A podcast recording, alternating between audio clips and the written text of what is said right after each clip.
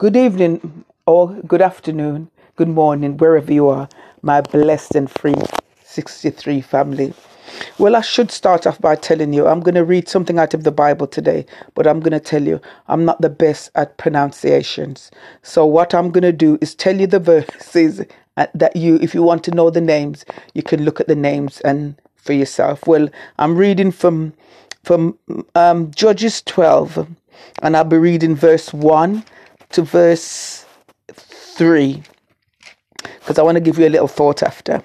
The men of the tribe of Eberon were summoned to action, and they crossed over to Zebulun and said to Jephthah, "Why did you cross over to fight with the Amorites without calling us to go with you?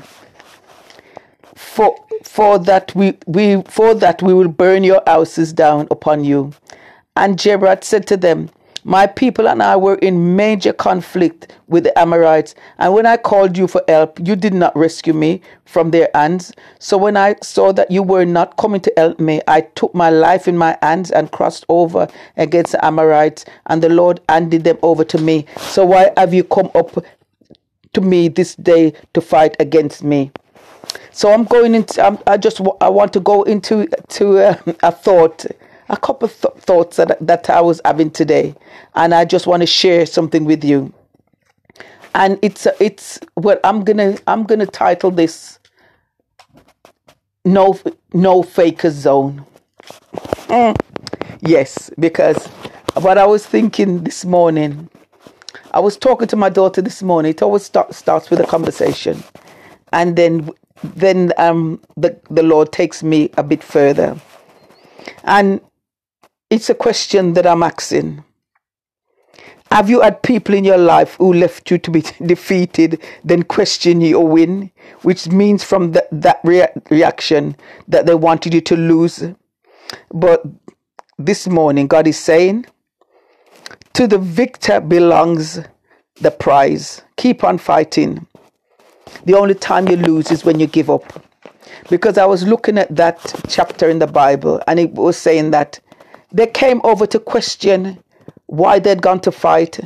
And as the other person said that, when I came to you for help, you didn't come.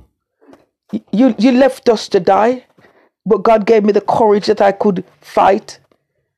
Sometimes you look to people for help, and they know that you're drowning, and they don't try to rescue you. And when God gives you something to take it out of the water, they want to question you and want to put doubt into you about the situation, about the lifeboat that God gave you to save you from drowning. And when I was reading that, I thought to myself, yes, people are like that. You ask somebody something and they say no. And then when you do it the other way, they'll be questioning you. Did you have to go there? Did you have to do? They question you from you ask someone to help you, to rescue you. When you need help, it could be finances, financial, emotional, whatever it may be, and you ask someone for help, and they say to you, they say no, and they know that because if you don't have that, you're going to suffer. When God gives you the idea to say, go and get it from this person, and He builds you up, go and try selling this, and it starts a business, you don't have to answer to anybody. Because I think the problem with us that I found, some of the time, we're always, have you heard of those people? Have you heard of it? It's always people. People are going to say this. People are going to think that. People. And I've always wondered, who are these people? Because you never see these people when you need help. You never see these people when you're drowning. You never see these people when you're going through emotional turmoil. But it's always these people that will judge you. These people that you feel that you have to justify your actions. You say, oh, the Lord told me to do this because you have to justify your actions to people because you feel that you owe them something. You don't owe anybody anything, but the Bible says love. That means that you love people, you care for them regardless of who they are.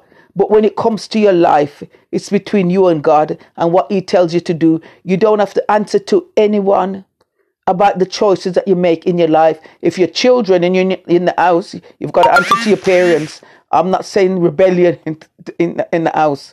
I'm not talking about children. I'm talking about grown adults who go through situation and have no one to turn to. And when God helps them, people try to come back into their life and to mess it up once they've won the battle. But what I'm saying today, whenever God helps you to win that battle, whenever he sends you that lifeboat, that life jacket, don't feel you owe anybody any explanation. As long as you're not working against the goodwill of other people, as long as you're not living in sin and taking away somebody's husband or somebody's wife saying that this is my meal ticket. No, as long as you're not doing anything like that, it is fine. Don't feel that you have to justify it to anybody else.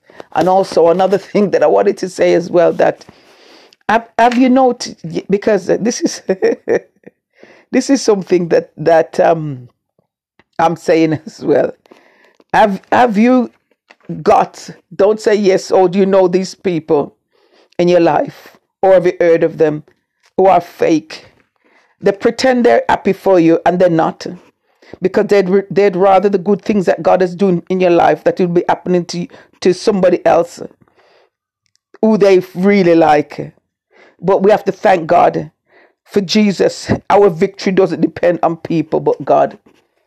Sometimes people have gone through bad relationships and have had things really rough, and then God has sent a nice gentleman or a nice lady, and then there's people going on pretending. They say, oh, you landed on your feet this time or that time, as if to say that you don't deserve it, as if to say it'll be too good for you. But what I'm saying is that this is a no faker zone. And I realize that God has given us the keys. God has given us the keys this year to walk into that new era. He shows us the situation. He shows us the people around us. He shows us the habits that we have. And he shows us the things that we do that are negative also. And he shows us to be positive. And in doing that, he wants us to be wise. It's wisdom. It's wisdom. That means that if your best friend comes and she says to you, how does this look? How does that look? Or whatever. You be truthful. If it makes her look, fat, if it's too short and it's not flattering, just tell her. Don't be careful. Just say to her. You're not gonna say nah, it makes you look this. You're gonna say, babes, you're better than that. You're a diamond. Choose something like this and choose something like that. Because until we tell people the truth, we don't let them grow. And also, when we don't tell people the truth, they don't know how to change. When we keep saying it's all right, oh no, it's all right. And then we go. Then if somebody will see them outside dressed in a way, and then they'll come to us and say, "Oh, I don't know. They haven't got any dress sense." When we had the opportunity to tell them, they probably don't want to receive it. But at least you know that you were a good friend and you told them. Your children have got some habits and they're doing something that you think that's not positive. You tell them. You tell them that they can tell their children, that each one teach one. We have to care for people that even when they might think that we're being rough, but we're not really. We're just smoothing off their edges. That all facets of the diamond that they are will show. Father God, in the name of Jesus, we thank you that you're such a loving and caring God, and that you're teaching us to live an up-to-date life from the Bible, because wisdom can be found anywhere. Father God, let us not be fakers. Let us be diamonds that help other diamonds to shine, because a diamond cannot take the shine of other diamond, because they all shine in their different facets. Watch over us, guide us and protect us, O Lord. Help our children, help our children's children, help our nation. We come against this virus, Father God, that you'll bring healing. We pray for those who have lost loved one, that you'll turn things around. In Jesus' mighty name we pray. Amen.